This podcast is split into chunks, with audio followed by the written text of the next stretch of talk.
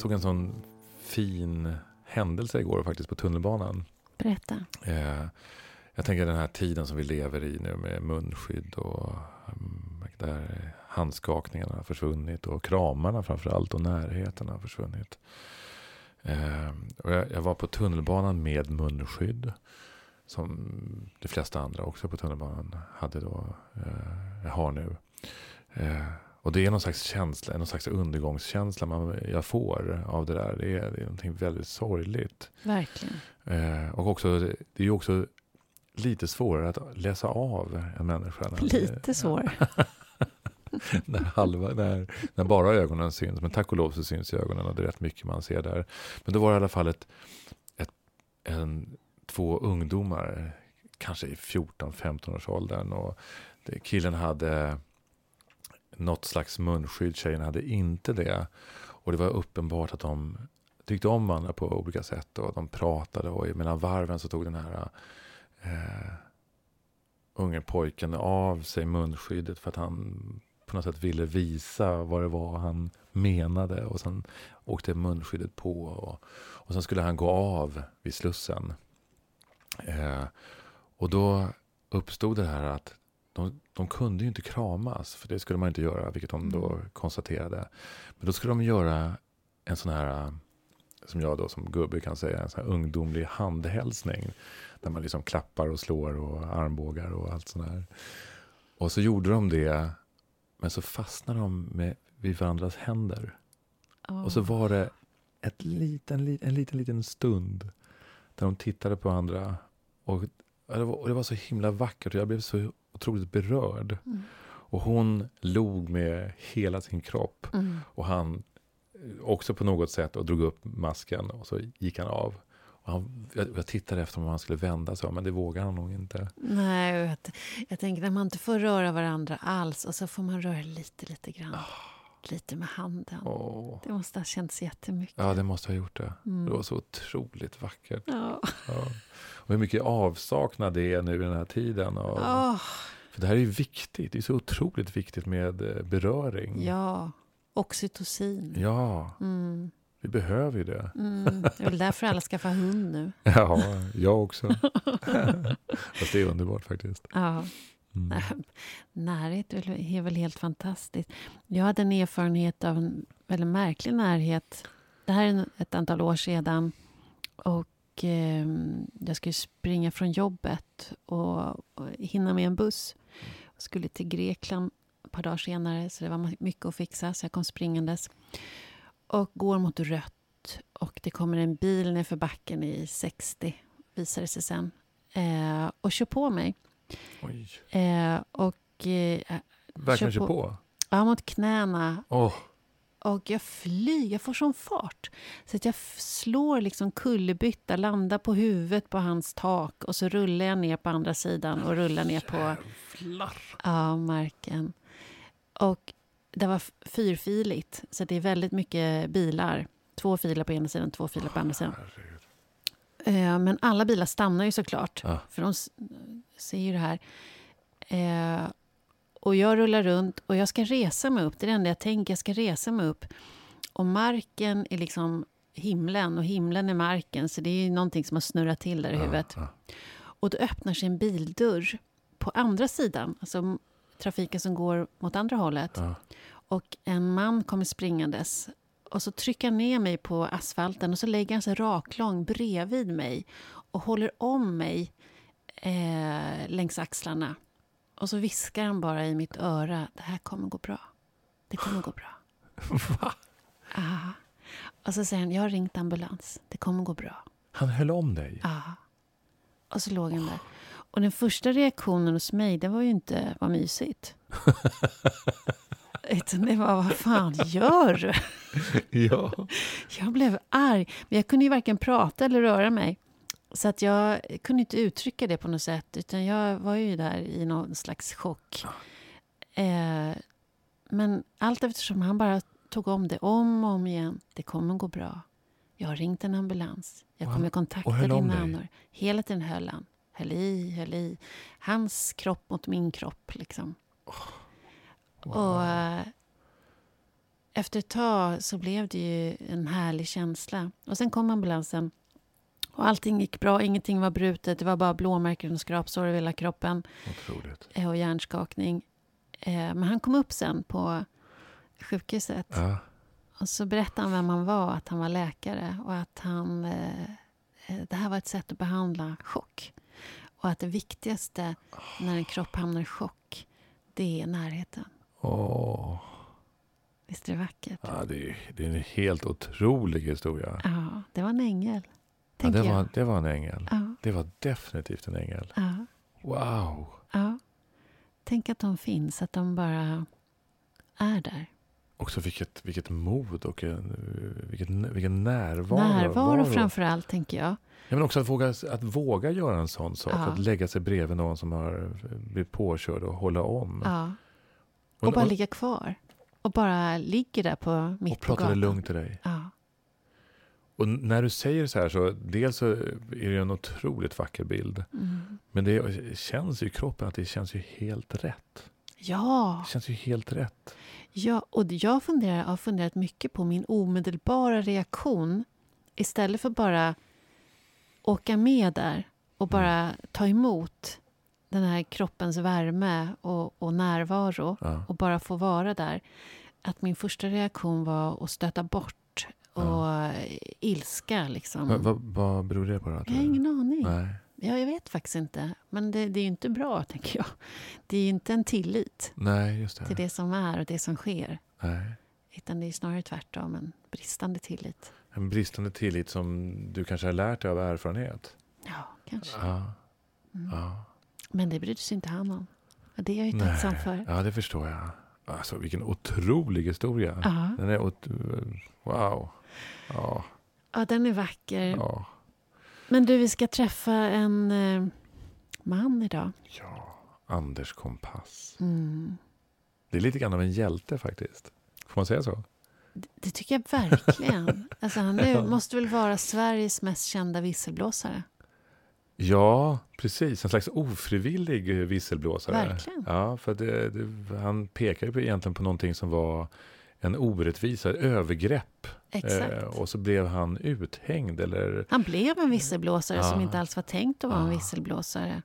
Mm. En man som har jobbat i FN i Ja. större delen av sitt liv på en mängd olika befattningar. just det.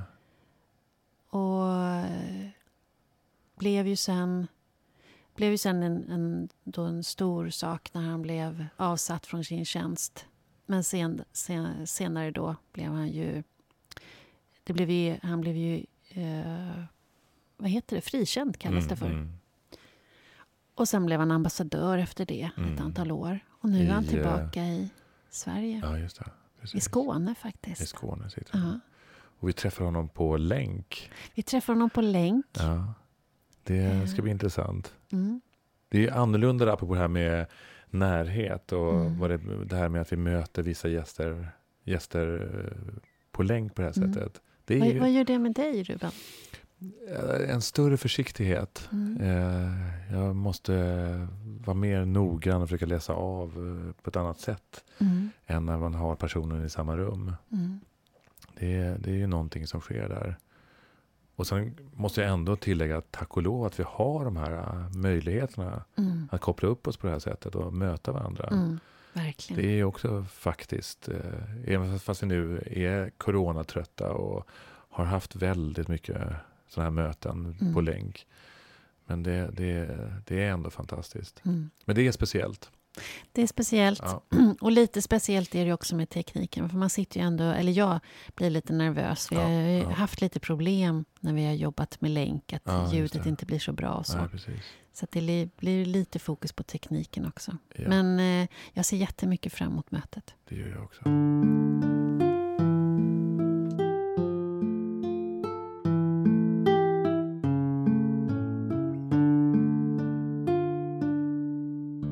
Varmt välkommen Anders Kompass till podd Mogna. Stort tack. Roligt att vara med. Gläder oss verkligen. Vi Verkligen. brukar börja med en eh, fråga som vi ställer till alla våra eh, gäster. Och det är, har du mognat något på sista tiden? Ja, det hoppas jag. jo, men det tror jag att jag har. Eh, nu har jag ju också för första gången i mitt liv varit i den här fasen eh, då man har lämnat eh, yrkesarbetet bakom sig och inlett en ny period i livet. Så att säga, jag är pensionär, men pensionär idag betyder ju att man ska fortsätta och vara aktiv.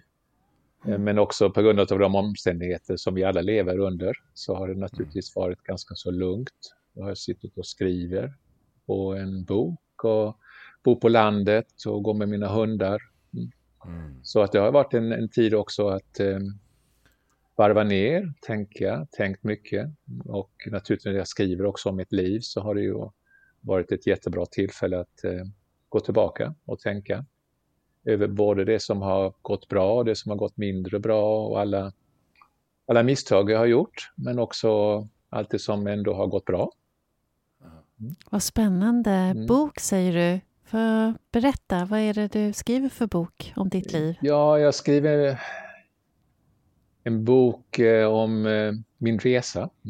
Eh, som, din, din, livsresa? Ja, min livsresa kan man väl säga. Det är, det är, liksom, det är väl blickar in i livsresan. Det är inte mm. från A till O, Ö så att säga, utan det är väl mer hur ja, hur slumpen kommer in i livet och hur vissa saker som händer, framförallt när man är ung, kan, eh, kan eh, staka ut en, en, en, nästan allt vad man har gjort sedan dess. I mitt fall var det när jag kom som eh, utbytesstudent och ung volontär till Guatemala när jag var 19-20 år. Mm. Fast jag hade då helt andra yrkestankar och vad jag ville göra men jag var ändå nyfiken på få den där erfarenheten av att komma till ett land som var helt främmande från Sverige. Mm. Men det visade sig att eh, det blev mitt liv. Mm. Inte bara mitt yrkesliv utan eh, väldigt mycket mitt liv. Ja. Eh, så att, att jag nu fick tillfälle också att sluta säga min yrkesbana i Guatemala. Det slöt ju cirkeln. Mm. Så nu har jag avslutat mitt eh, volontärtid 40-45 år. ja. Det är lång tid. Du, du har, mm. Det är inget volontärarbete alls nu? Inte nu. Eh, jag ska väl börja lite granna framöver här, både i, eh, på lokalplanet och sen eh, kanske i en svensk organisation. Men och mer på styrelsesidan, så att säga. Vara med och hjälpa och stödja och coacha. Lite grann mm. det som ni är bra på. Mm. Du pratar om eh, unga beslut och mm. att man inte vet hur, en, hur din livsresa skulle se ut mm. och så vidare. Och, eh, jag, jag, tänker på andra delar eh, som jag har läst om dig, eh, eh, som också har med din tro att göra. Hur, hur ser den kombinationen ut med det här som på ett sätt liknar lite grann ödet och det som är tron på att det finns en, en högre makt? Mm, mm.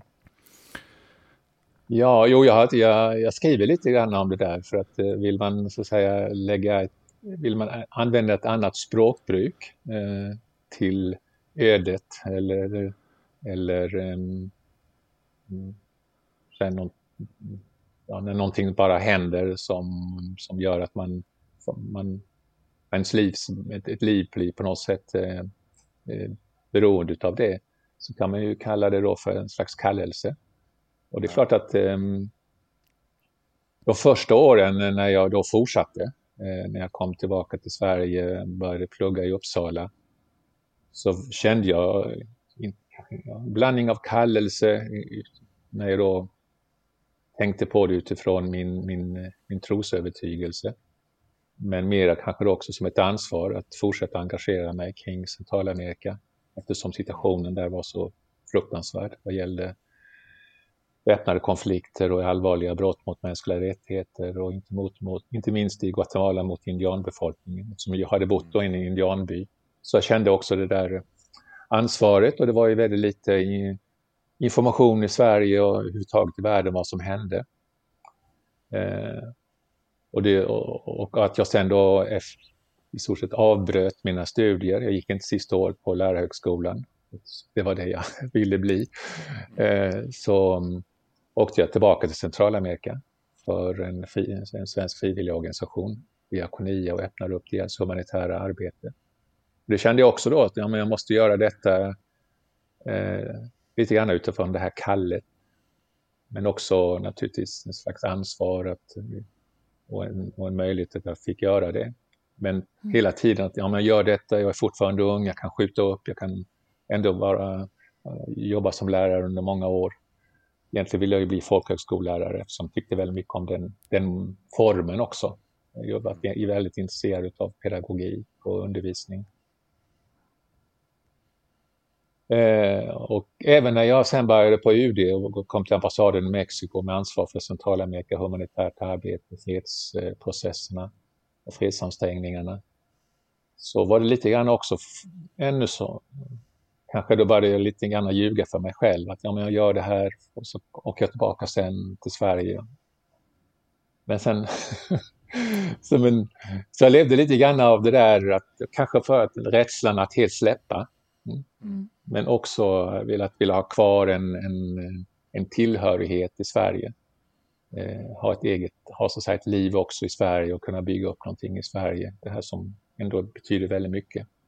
Som man saknar sen när man jobbar internationellt, att man, man saknar den där när, den här närheten av att ha ett, en samhörighet med människor som, som man har känt och umgås med länge. Och, och få sina barn att växa upp i en, i en miljö med som är trygg och, och, och kan känna sig grundad. Den, mm. Men den biten har jag då fått försaka väldigt mycket eh, eftersom det har blivit en, en resa inter, i, internationellt väldigt mycket under, hela, under alla dessa år. Så därför känns det väldigt skönt och roligt att nu vara tillbaka i Sverige och bo på landet i en liten by. Mm. Med bra sam, sammanhållen hållning i den här lilla byn. Lär känna människor. Mm. Du, ditt engagemang som har varit en, en stark drivkraft och också en, en viktig faktor bakom din framgång. Eh, du har, gjort att ditt starka, du har sagt att ditt starka engagemang har gjort att du har tagit risker, att du har arbetat de där extra timmarna. Att, eh, men du har också sagt att ditt engagemang inte alltid har varit uppskattat. Kan inte du berätta om det här engagemanget som har varit en så stark drivkraft? Vad det har gjort med dig och ditt liv?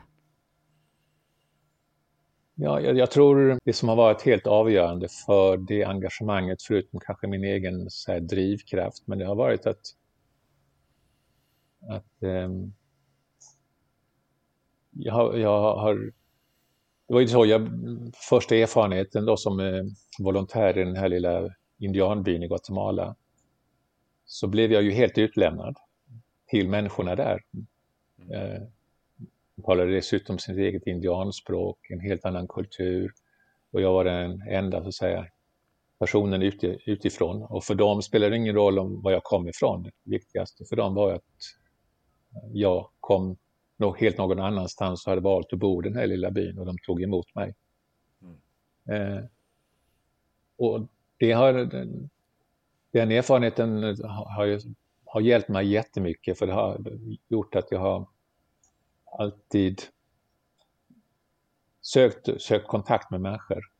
Inte, och inte bara de människor som man direkt var tvungen att jobba med så att säga om man mötte i sitt arbete utan också rädda hela tiden cirkeln av, av nya människor. Och det är ju det som varit också naturligtvis stora förmånen när jag jobbat både som svensk diplomat och för FN att man, som jag sagt också många gånger, man, man kunde i stort sett träffa vem man ville.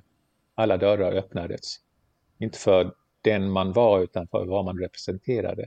Men i de mötena så var man, var man ju jag. Vad gjorde och, och, och de, det, det är spänningsfältet när man möter en ny människa och oftast i, i, de, i de miljöerna då som jag har arbetat så har det ju varit väldigt polariserade, konfliktfyllda situationer med fruktansvärda händelser. Så att, eh, i, stort sett alla människor man har mött har på något sätt varit berörd av den polariserade situationen, av konflikten, av, av väpnat våld, död. Eh, antingen att som offer, som då har, har, har, har mött mig med, den, med, den, med, med, den, med, med, det, med det budskapet. Eller de som på andra, på andra sidan kanske då har varit direkt ansvariga på ett eller annat sätt för det som har pågått och som också har, har um, varit väldigt så säga, uppfyllda och spända eh, när de då träffade mig och varför de öppnade upp dörren och ville tala med mig. Och i de där, i de där mötena som, jag har, som har varit så otroligt spännande och viktiga att, och som har också lärt mig jättemycket, tror jag, att, eh, det är i de mötena som man kan verkligen eh,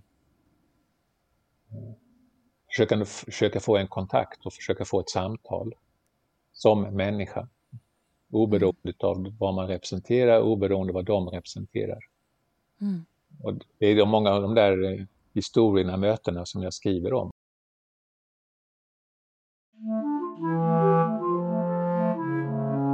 El Salvador under inbördeskriget eh, jag träffade lokal militär officerare som jag visste hade begått fruktansvärda övergrepp mot civilbefolkningen.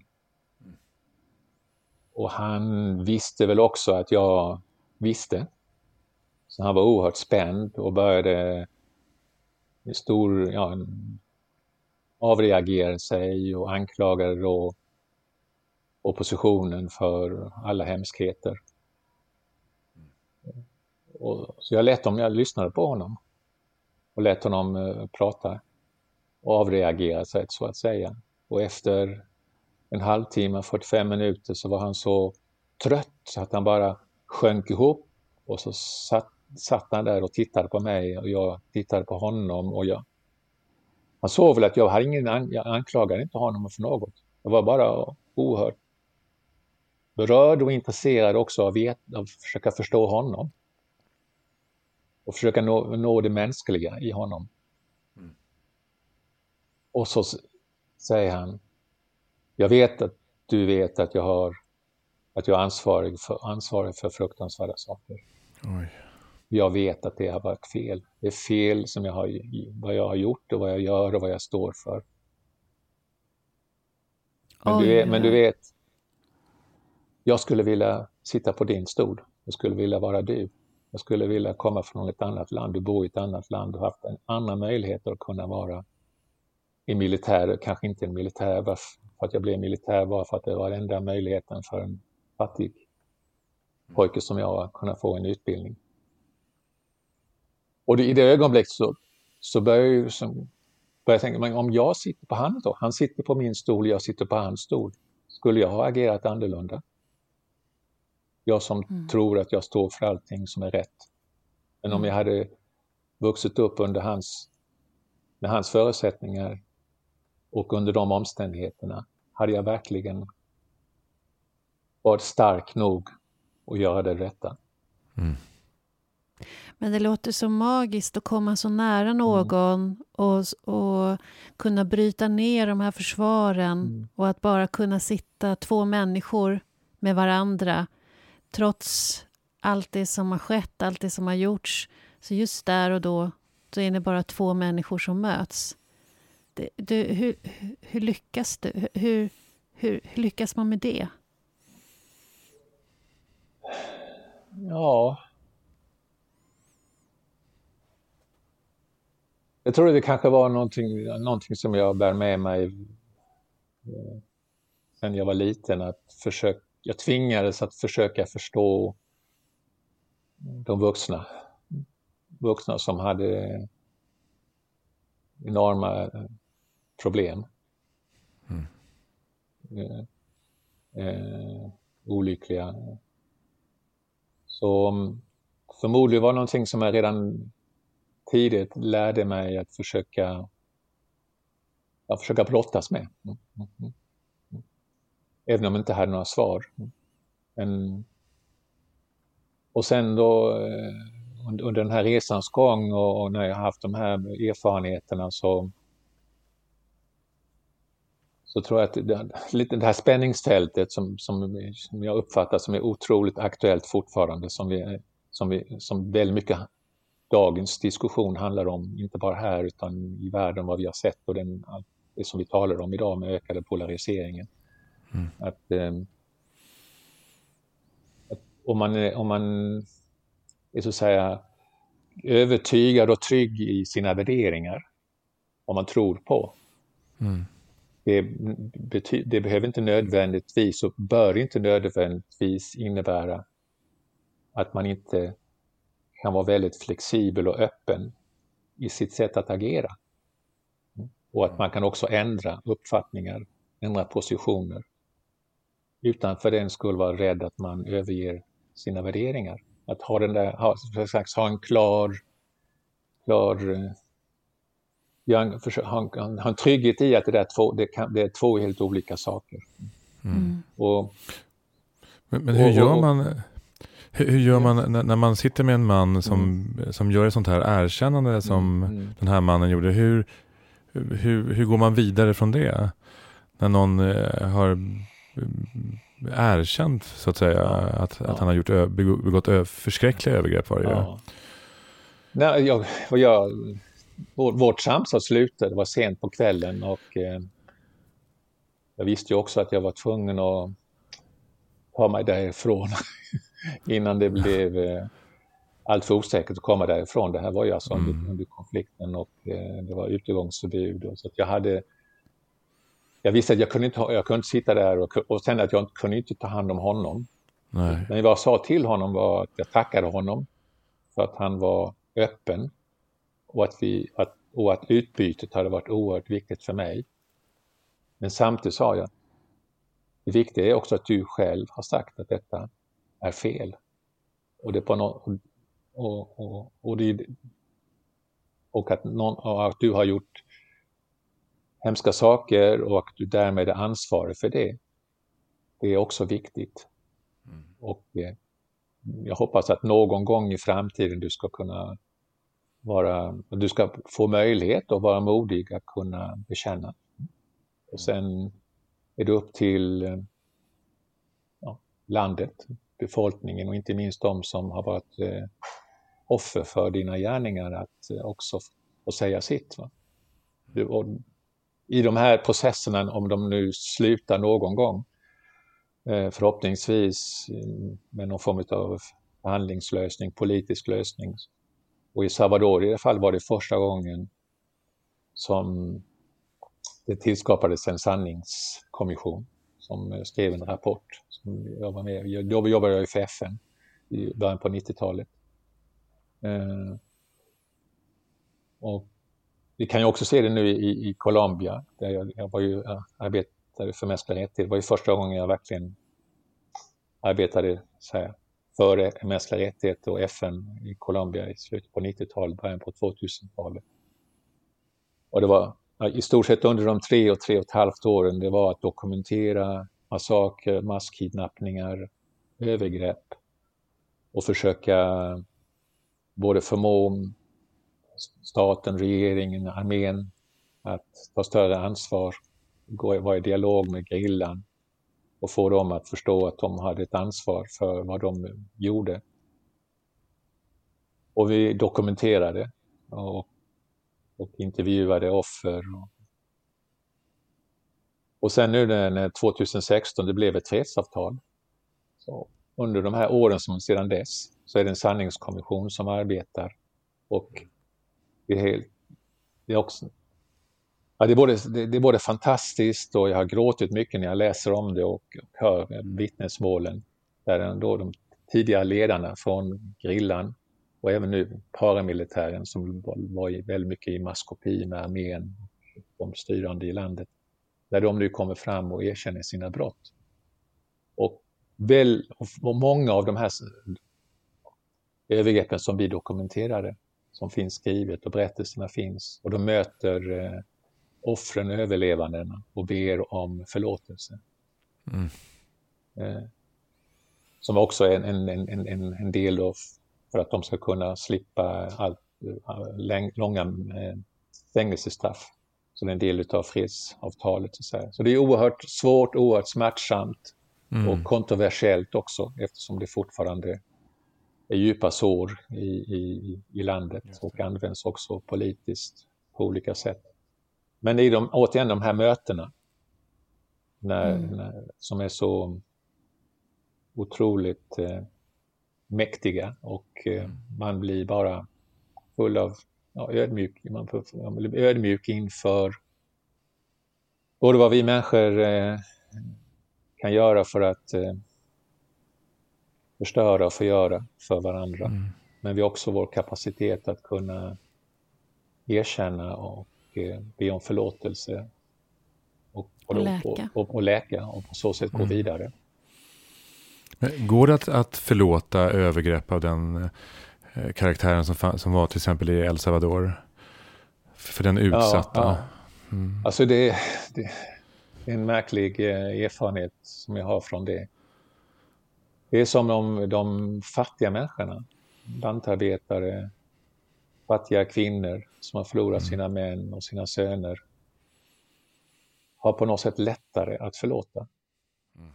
än vi. Så en, en, del av polariseringen fortfarande i de här länderna, i Salvador 25 år, 25 år efter fredsavtalet, de som har svårast att förlåta, det är över medelklassen och de rika som naturligtvis också drabbades på ett eller annat sätt. Deras eh, män kidnappades, rika affärsmän eller, eller officerare dödades. Eh, och varför är det så? Ja. Kanske, ja, det är, jag är nästan rädd för att säga det högt, men det är väl kanske för att fattiga, utsatta människor som har på något sätt Ja, de, eh, de, har, ett, de har en, annan, en annan inställning till livet. Och, ehm, och jag ska inte säga att de är inte fatalistiska, men de har också, i, i, både i Colombia och El Salvador har jag sett här, de är också, de också, de också har en tro. Mm. Och för dem, även om det är en fruktansvärd sorg, så, vi, så har de ändå en tillit till att både till att det är en rättvisa och att eh, de som har drabbats på något sätt eh, lever vidare. Mina, mina första erfarenheter också när man då, eh, redan i Guatemala, när man frågar en familj, en, man eller en kvinna hur många barn de har. Kanske de säger ja, tio barn eller elva barn. Och så ser man runt om de kanske fyra, fem. Och så, jaha, de andra är stora. Nej, de, nej, de andra är döda. Mm. Men man säger fortfarande att man har tio barn. Mm. Och det är inte riktigt vad vi gör i väst, vad vi är vana vid. Mm. Det är väldigt vackert. Ja, jag tycker det. Det är väldigt vackert. Mm. Kan man säga att ett förlåtande också kan vara pragmatiskt? Jag tänker mm. för dig som, mm. som eh, medlare att eh, det finns något pragmatiskt i att förlåta även om det inte kommer från hjärtat. Ja, eh, jag tror att det, när, i de här processerna att ett förlåtande det kommer efter ett erkännande. Mm. Ett klargörande. Det här var vad som hände, för också när det pågår så är mörkläggningen förnekandet. Och ju så de här, den, här, den här översten som erkände till mig, mm. men efter att 30, 45 minuter har förnekat allt och skyllt allt på den andra sidan. Sen så erkände han, inte allt, men han erkände liksom i globala termer att han också naturligtvis hade gjort och, var, och, och jag såg hur berörd han var utav det.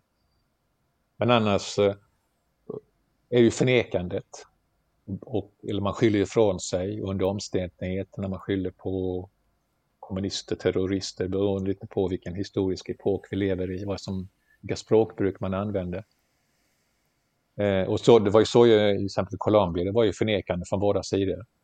Trots att allting hände. Mm. mm. Eh. Men när, i, men när i, en, i en försoningsprocess så är det, och erfarenheten är att ett klargörande, vad, det här var vad som hände och det är så oerhört viktigt för offren, offrens familjer att få bekräftat. Min, min son eller min dotter rövades bort. Det här var vad som, vad som hände med dem. Och sen, eh, att det sker någon form av, ja, att den sanningen kommer fram. Och sen beroende på naturligtvis ett, ja, ett erkännande och om det kan komma ett förlåt, en förlåtande, förlåtelse. Kanske en kompensation. Men framförallt ett, ett löfte om att det här ska aldrig mera inträffa. Mm. Mm. Nu ska vi verkligen bygga upp någonting nytt mm. mm. där vi respekterar varandra. Du talar ju om mötet med den här mannen som att kunna sitta kvar och lyssna på honom, att, att betydelsen av att du är så grundad i dina värderingar och din inställning och vem du är gör det, hjälper dig, det blir gynnsamt i mötet med en människa som, som har åstadkommit så mycket smärta. Jag tänker, när du själv blev utsatt, eh, du blev ju utsatt här i, i, i Sverige blev det ju stor publicitet eh, då när du blev avstängd från din tjänst i FN och det skulle utredas om du hade begått tjänstefel, vilket du blev befriad från. Men det var ju en oerhörd utsatthet och du, eh, det var enormt mycket skriverier. Hur, hur, hur var det för dig att, om vi pratar om själva utsattheten mm. i ändå det du säger då, att du är så stark i din värdering, du är så stark i det som är rätt för dig och så blir så ifrågasatt. Hur var det? Mm.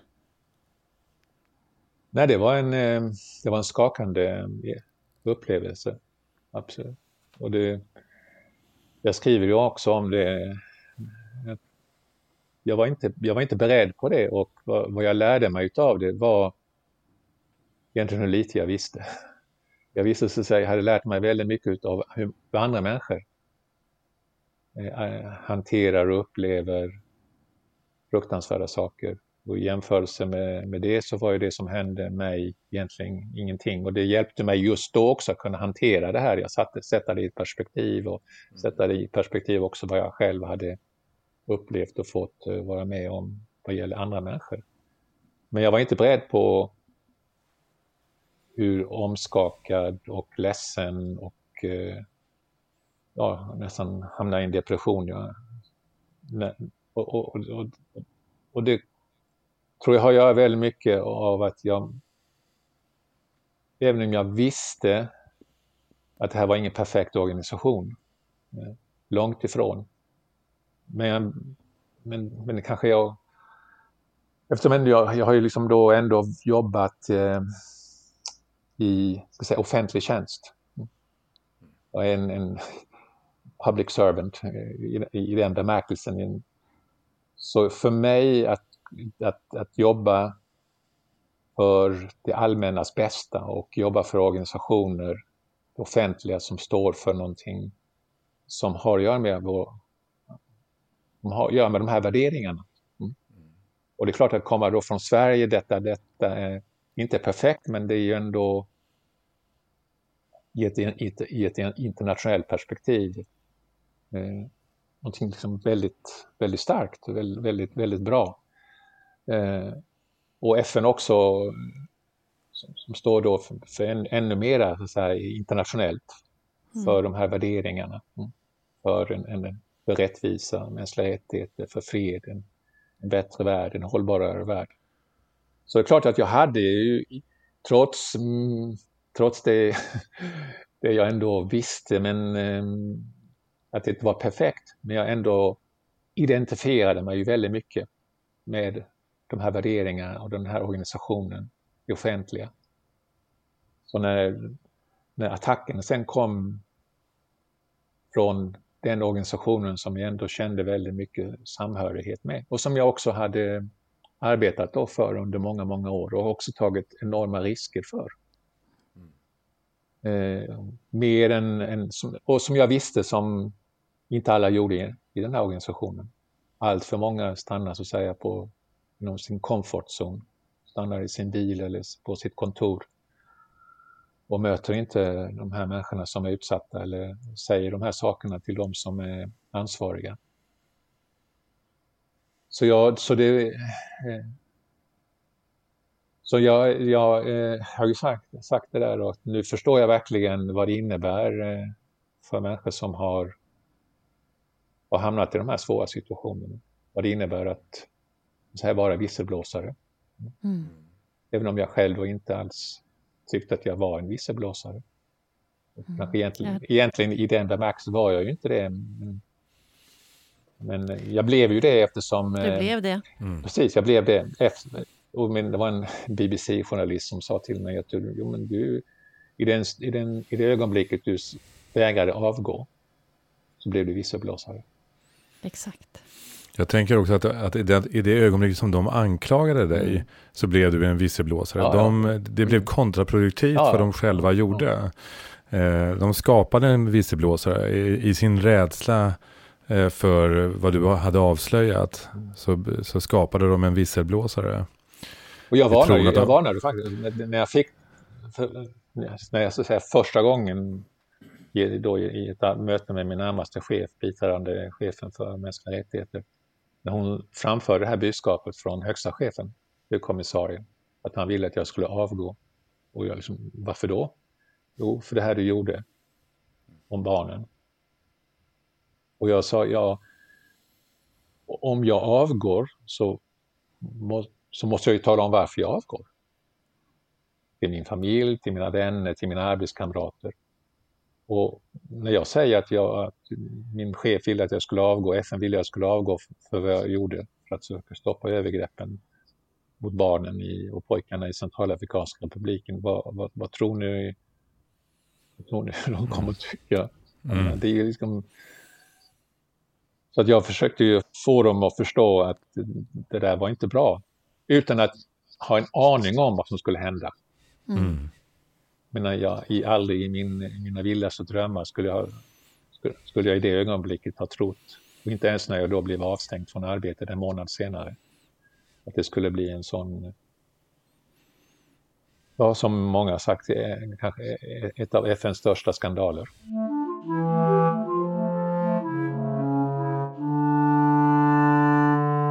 Apropå det här med mognad, att vara utsatt på det sättet som du blev Eh, och publik dessutom. Mm. med allas ögon. Eh, och så starkt ifrågasatt tills du fick ett erkännande mm. sen. jag tänker att det kan både leda till mognad men det kan också leda till att man krymper. Mm. Att man blir så skadad så att man faktiskt går lite sönder. Mm.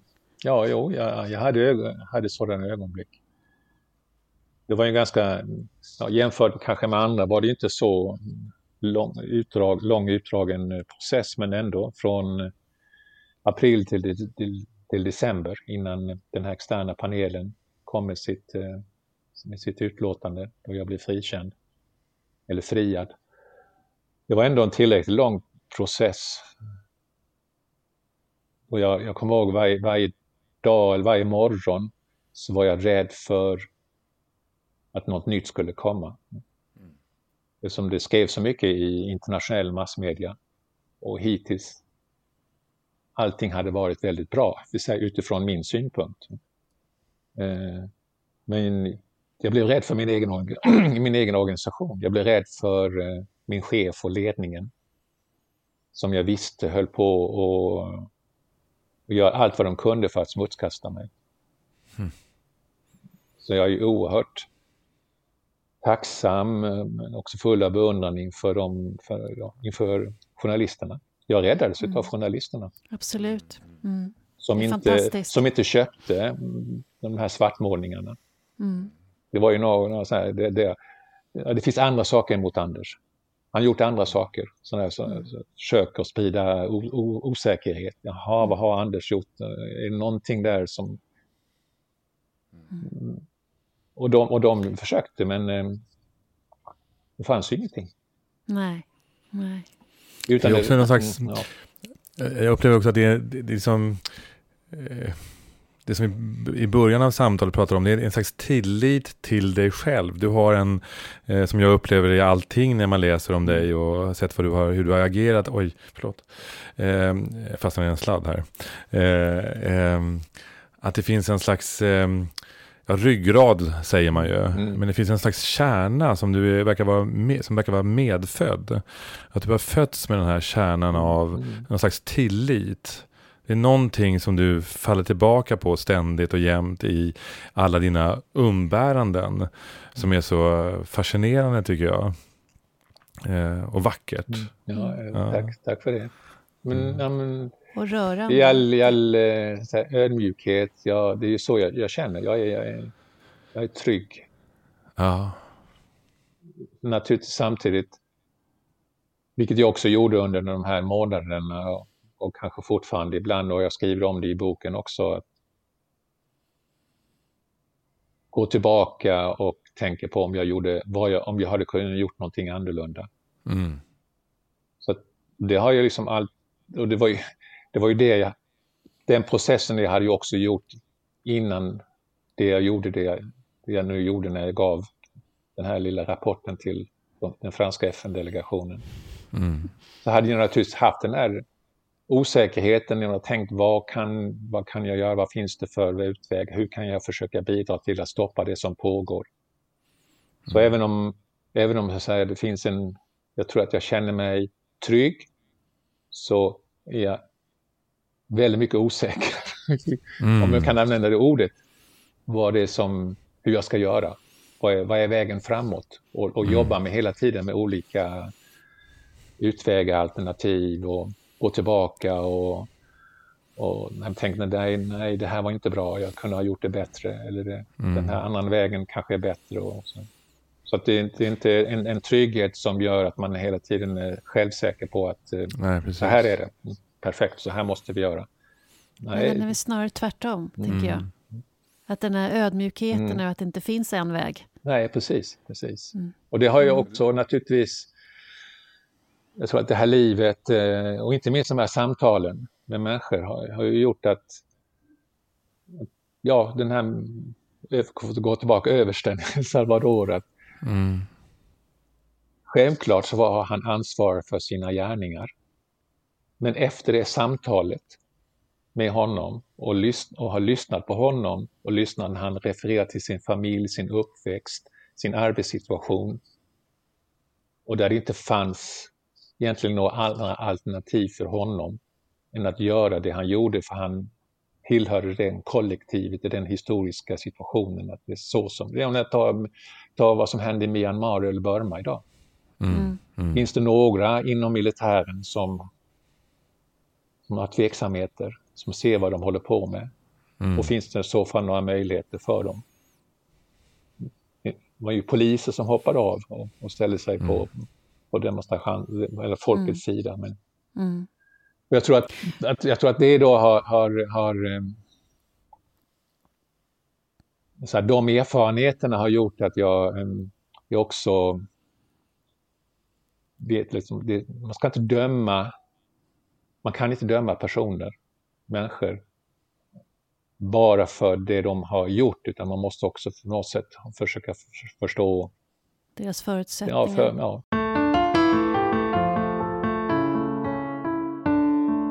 Men jag tänker att, att med all respekt för det, jag delar den uppfattningen verkligen, att, att bilden är alltid mycket större än det man ser. Eh, men du var ju också en del av en kontext, du var ju också en del av en kultur eh, som ville agera på ett visst sätt och du gick emot. Du eh, sa ju nej och stod ut att stå där med skampålen och, och få vara den dåliga, få vara den misslyckade, den som har gjort fel under de här månaderna. Men du stod kvar där. Du inrättade inte det. Så att, eh, utan att på något sätt eh, jämföra. Mm. eh, Men, men det är ju ändå någonting hos vissa människor som gör att man inte följer, utan man lyssnar inåt. Eh, och det, jag tycker det är så fascinerande hur det... Eh, för du sa också vid något tillfälle när du och jag träffades eh, att du har aldrig tillhört de tysta männen. Kommer du ihåg det? ja, ja, ja. Jag tycker det är ett väldigt... eh, Jag tycker det är, det, det är så talande. Kan inte du Mm. berätta lite vad du menar med det? Ja, det, det är väl både det, det lilla och det mellanstora och det stora. Det är så enkelt att bara vara tyst. Acceptera när någon vräker ur sig något hemskt eller gör någonting dumt. Som, som inte minst kan hända när vi pojkar kommer samman. Mm. Eh, och eh, det enklaste är ju naturligtvis att vara tyst och det är inte så att jag har alltid eh, eh, höjt min röst men jag har väl ändå försökt att eh, visa att det där kanske är någonting som vi måste tala om. Och var, eller varför säger du det? Vad menar du med det? Och, och, och kanske har lärt mig mer att, att, bara ställa frågor istället för att säga att det där är fel, jag tycker inte alls om det där och du ska inte säga sådär. Utan ställa, varför säger du så? Mm. Eh, och, och, och, jag, ja, det är väl kanske, man kan ju inte förändra världen, man kan inte förändra oss män kanske, men eh, man kan ändå ställa frågan. Och, och oftast tror jag också att om man gör det där på ett eh, ja, lite nyfiket, inte dömande sätt, så hjälper man åtminstone ibland den andra personen att eh, reflektera. Mm. Kanske inte just då, men, eh, men efteråt. Är, är det inte så vi förändrar världen? Ja, ja. Ändå? Ja, men jag tror det. Och, och, Därför när jag har haft tillfälle att prata med unga människor i skolor och så, här, så är det, det, det är mitt råd att, ehm, att när det gäller mobbning, rasism och att ehm, ja, prata om det och, och ställ frågor. Fråga den här mm. personen, fråga kamraten varför han eller hon säger det här eller varför hon gör så här. Så att de ja, får möjlighet att reflektera. Mm. Mm. Och, och kanske också måste svara varför, varför de dömer en hel grupp människor för någonting. När, mm. Genom bara sitt språkbruk. Mm. Och, mm. jag, jag, tänker på folkbildaren. Jag tänker eh, det här med att du från början ville bli lärare på folkhögskola. Mm. Att mm. Det är väl verkligen folkbildaren i, i, i personan. Liksom. Den, den, eller Sokrates mm, kan man väl också mm. ta, men ja. den som ställer ja. frågor, att ja. inte ha svaren, utan att bidra till att öka förståelsen mm. kring vad det är som sker och mm. varför. Och att folkbilda genom sitt agerande, det är ja, ja. ännu starkare på ett ja, sätt än, än vad man säger bara. Att du har ju faktiskt agerat, du har ju gjort det du har sagt också. Och det har varit roligt också eh, nu här de senaste åren efter, efter jag lämnade FN, att få träffa FN-personal ute i fältet så att säga, som vi säger. Mm. Eh, nu senast i Centralamerika. Eh, och alla visste ju vem jag var eh, så säga, mitt FN-förflutna och vad som, vad som hände. Men det var många som berättade att eh, mitt, mitt fall, så säga, min, min erfarenhet var någonting som eh, användes eh, i, i, många sammanhang. Då, inte minst yngre FN-anställda kommer samman och ska tala om, eh, om sitt arbete, om sina mm. framtidsplaner, om organisationen och, och så använder de mitt fall som något slags studieexempel. Mm. Eh, och, och, det tyckte jag var, ja, det tyckte jag var roligt att höra. Mm. Och att, att, och att eh, det, på något sätt frågan då ändå var så viktig. Inte bara mig utan själva, själva erfarenheten. Mm. Både hur handlar man, hur agerar man och hur agerar organisationen och hur agerar den enskilde. Mm. Eh, och eh, jag verkar ha fått mycket större genomslag än vad jag kanske, kanske själv då hade insett. Mm. Och även insett, min fru som är i Chad och jobbar för FN, hon har också haft samma erfarenhet. Mm. Och det kommer FN-kollegor och pratar med henne och, och, och så är du gift med Anders? Mm. Och så börjar på en gång prata om det som hände. Mm. Hur känns det Hur känns det för dig idag? Det, det faktum att det, att det säga, fortfarande talas om det, då känns det som att, ehm, att, att det är bra. Även om eh, mm. ledningen inte gör det så är det jätteviktigt att eh, de som jobbar i organisationen, inte minst de yngre som jobbar i organisationen, talar om det och mm. Eh, reflekterar över det. Därför att jag är säker på att utmaningarna fortfarande är där. Varje dag så mm. ställs jättemånga inför sådana här moraliska dilemman. Mm. Mm. Och eh, kopplat till den här rädslan. Mm. Mm. Och om jag gör det här riskerar jag någonting. Mm. Mm. Vilket hämmar såklart ja. och förlamar. Ja. Vi ska börja runda av eh, det här vackra samtalet. Väldigt. Eh, det är så härligt att prata med dig. Man vill ju bara sitta här och få lyssna eh, till din klokskap. Ser väldigt fram emot att få läsa den där boken. Mm. När kommer boken? Jag vågar inte säga än, än men jag hoppas, eh, hoppas i år, men det, ja. det, det, hänger inte mm. helt och hållet på mig. Men, mm. men det mm. finns ett stort intresse för det. Mm, verkligen, mm. verkligen. Vi brukar avsluta mm. våra samtal med en fråga. Och I ditt fall, jag tänker du har ju mer än många av oss andra sett utsatthet, krig, konflikt eh, och vad det gör med människor. Vad är din bild av hur kan vi få ett samhälle, människor att mogna?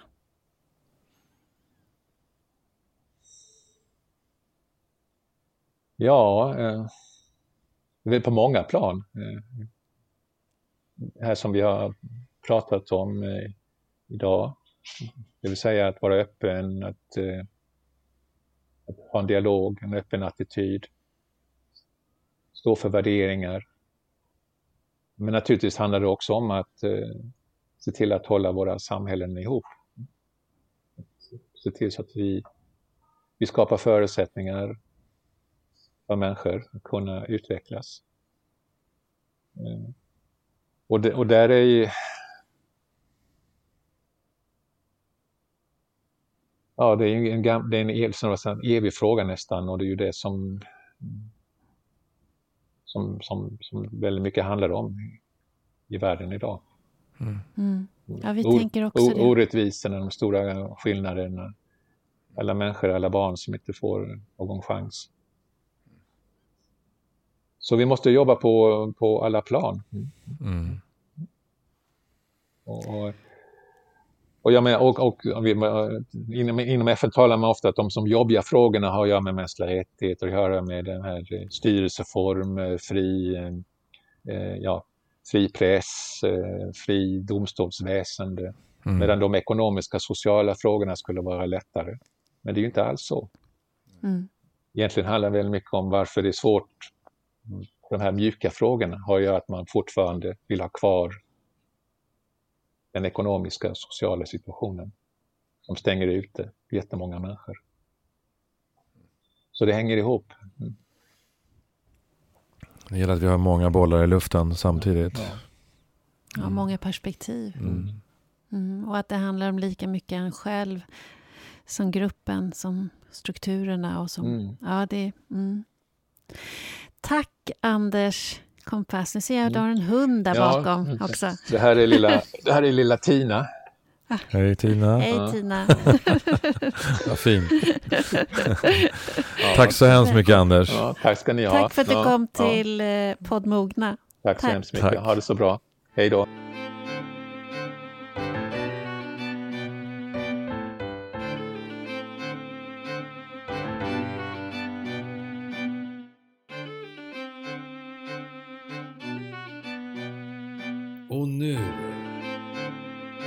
Arturs reflektioner. Oj, vad jag lever i min bubbla. Sen corona startade, vilket är ju ett år sedan, så har jag dragit mig för att gå ner på stan. Bubblan består av Östermalm med allt vad det innebär. Det finns ju en hel del associationer och tankar som dras igång när någon hör den stadsdelen. Hur som helst så lever jag i min bubbla då mitt kontor också ligger där. Det är och kan vara så bekvämt att vara i bubblan. Skygglapparna åker på med automatik. Verkligheten blir en snäv verklighet, om än en verklighet. Jag är en vanemänniska. Rutiner och rytm, bekanta platser och förutsägbarhet är skönt. Det lär också vara hälsosamt. Får det inte vara så? Nej, inte riktigt. Vi ska vara nyfikna och intresserade av varandra. Det är en skyldighet att förstå hur vårt samhälle ser ut med egna ögon. Det blir tråkigt att upprepa sig själv och det gäller att ta vara på våra möjligheter och uppleva så mycket som möjligt innan vi lägger oss ner i träfracken. Jag kan känna en stress för att det borde jag också tycka. Och det gör jag också, men jag tycker fortfarande att rutiner är jätteskönt. Men det är nästan så att man inte vågar säga det. Här kommer väl det där berömda ordet som jag ofta talar med mina klienter om, balans. Det tycker jag är nyckelordet till så mycket. Att hitta sin balans. Vad passar mig? För att hitta den behöver vi experimentera. Blir det för mycket av något är det helt okej. Okay. Det är inte hela världen. Det som är bra är om vi kan känna att det blev fel. Den metodiken är väldigt användbar, från till exempel hur mycket vin jag dricker till om hur länge jag ska vara i min bubbla. Sen tänker jag en sak till. Samtalet. Sluta inte prata med dig själv och andra. Samtalet pågår inom mig om vad som är min balans och det är också dessutom ett rörligt mål.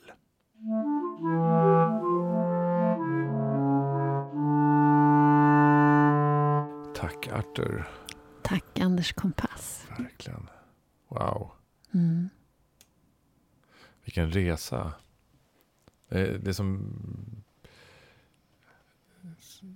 det som tog fäste i mig, det var tilliten. Mm. till sig själv? Eller till, till sig själv, till livet och eh, även till det som vi rörde vid i början, vid, vid hans tro. Att det mm. hänger ihop. Liksom. Det finns någon slags eh, eh, det finns någon slags övertygelse eh, som åker på törnar mellan varven men som hela tiden kommer upp på banan ändå. Mm. Eh, det är väldigt vackert. Det är väldigt vackert. Det som berörde mig, eh, som gör mig ledsen, det är ju hur många människor som inte har någon val. Mm. Som föds in i kontexter.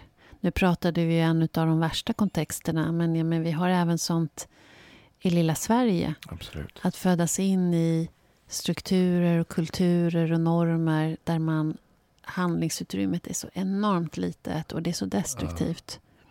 Men är, är, det inte så ändå att, eh, som en fråga då, mm. har vi inte alltid ett val? Har inte varenda människa en möjlighet att välja? Alltså jag är ju liberal, absolut, men så liberal är jag inte. Nej, jag tror inte att vi alltid har ett val. Jag tror att ibland är man intryckt i ett hörn. Ja. Och det, man ser inte några val. Nej. Man ser ing, Man brukar säga, varför går man inte vid första slaget? Det väl bara att gå. Nej, absolut. Det, det, är inte så lätt. Nej, så lätt är det verkligen. Eh, nej, det är inte alltid att man har ett handlingsutrymme. Nej, men, men, men det handlar om att medvetengöra sig. Måste, ja, och som han gjorde ja. så vackert, Anders. Hur han beskrev hur han sitter och lyssnar och lyssnar. Han dömer inte, han Nej. lyssnar. Nej. Och den här människan kanske är första gången någonsin som det är någon som bara vill lyssna och höra till hans berättelse. Och han kommer närmare och närmare sig själv och till slut så säger han, jag har gjort hemska saker. Jag hade önskat att jag hade fått födas in i din värld. Mm. Alltså det, är en, det är en fantastisk berättelse. Det är, ju, det är där förändring börjar, ja. tänker jag. Där förändring börjar och, och så finns det också någonting. Den här mannen var ju faktiskt en mördare. Mm. Eh, det finns ju någonting som också inte går att förändra. Mm. Eh, och han måste också stå till svars för det mm. han har gjort. Självklart. Eh, jag tycker också att det var väldigt vackert det här äh, och också någonting väldigt tänkvärt över hur det kommer sig att det var de fattiga som var mera benägna att förlåta mm. än de i medelklassen och de som var rika. Mm. Sådana där som vi, privilegierade typer. Ja, precis. Mm. Att det... Vad, vad, vad, jag tänkte på, det var... Alltså smärtan är ju... Den är ju likadan för vem vilken klass man än tillhör. Mm. Men, men vad, som, vad, som, en tanke som slog mig det var att eh, när man lever som fattiga då i till exempel El Salvador i det här fallet. Att, eh, att man lever så nära eh, katastrofen eller döden. Ja, döden hela tiden. är så mm. närvarande. Mm. Det kan vara alltifrån att man föder ett barn till eh, de här övergreppen och eh, mordskvadronerna som får, får ut och hade ihjäl urbefolkningen. Det väcker någonting hos dig att, att se att de här som är utsatta har lättare att förlåta. Jag, om man översätter det i våran värld så vet man ju inte om det är lättare att förlåta eller om det är bara normaliserat katastrofen. Exakt. Att det är... Om jag översätter det igen eh, kanske beror på att jag har jobbat med kvinnohus här på förmiddagen. Men om man översätter i, i den där kvinnan som blir slagen eh, att det har blivit normaliserat. Exakt. Kan vi kalla det för att förlåta att hon är kvar då och fortsätter göra middag? Nej. Eller är det någonting annat? Så att det, är, det, då, då är det ju någonting annat. Ja, ja så, att jag, så jag menar det, det är någon blandning av ja, massor med olika ja. saker. Att det där med att det är lättare. Men, men framför tänker allt... på maktstrukturerna i samhället och att de fattiga har ingen möjlighet att Nej. göra annat. Nej, jag håller med. Det finns ju såklart det också. Ja, det finns det många klart. perspektiv. Ja, det det. Och det också det här, jag tänker också på att makten är så korrumperande också. Mm. Att, eh, att till och med när man jobbar i FN mm. så vill man hellre skydda sin organisation eller sin, sin maktposition mm. än att rädda utsatta barn i mm. Centralafrika. Mm. Det, ja, det, det, här är ju ingenting nytt, tyvärr. Nej. Tyvärr. Nej. Och varenda gång så... Vad väcker det i dig? Ja, det, det väcker en sorg. Mm. Det, det, det, gör det. Mm. Eh, ibland mellan varven så känns det oöverstigligt, oöverkomligt. Hur ska, vi, hur ska vi klara av det här? Kommer vi klara av det här? Kan vi klara av det här? Jag tycker det väcker sorg, men det väcker också nyfikenhet. För jag menar, det är klart att varför skulle jag vara någon som agerar annorlunda än dem? Att hela mm. tiden... Mm. Att det här är så mänskligt. Absolut. Att vilja vara i ett sammanhang, att följa gruppen, att inte avvika, mm. att inte mm. göra fel. Att inordna sig, för mm. att då får man vara med det här är ju någonting man behöver ha ögonen på hela verkligen, tiden. Verkligen. Och även med sig själv, ja. ständigt. Ja. Att, och det som Anders inte blev, som han verkar aldrig bli när man lyssnar på honom, den där som följer. Han är Nej. ju en oerhört stark ledare. Mm. Att han följer sin inre kompass och står upp för den, hur mycket den blåser. Mm. Eh, och inte och hur... bitter heller, ingen känsla av bitterhet. Mm. Det tror jag också är en, en, en kraft. Ja, men också hur tränar jag det här hos mig själv? Ja. Hur, hur gör jag så att jag alltid går tillbaka till min egen kompass och inte till omvärldens mm. önskemål eller vilja eller mm. förväntan? Mm. Den han, var du. Han var till och med född kompass. ja. Och jag är inte ens från Göteborg. nej, Salman de Kompass. Mm. Ja, nej, ja, nej. nej. Det är orättvist. Det är orättvist. ja. Ja, det var, Men det var fint. Vi tar med oss det här. Det gör vi. Mm. Tack för idag. Tack. Hej. Hej.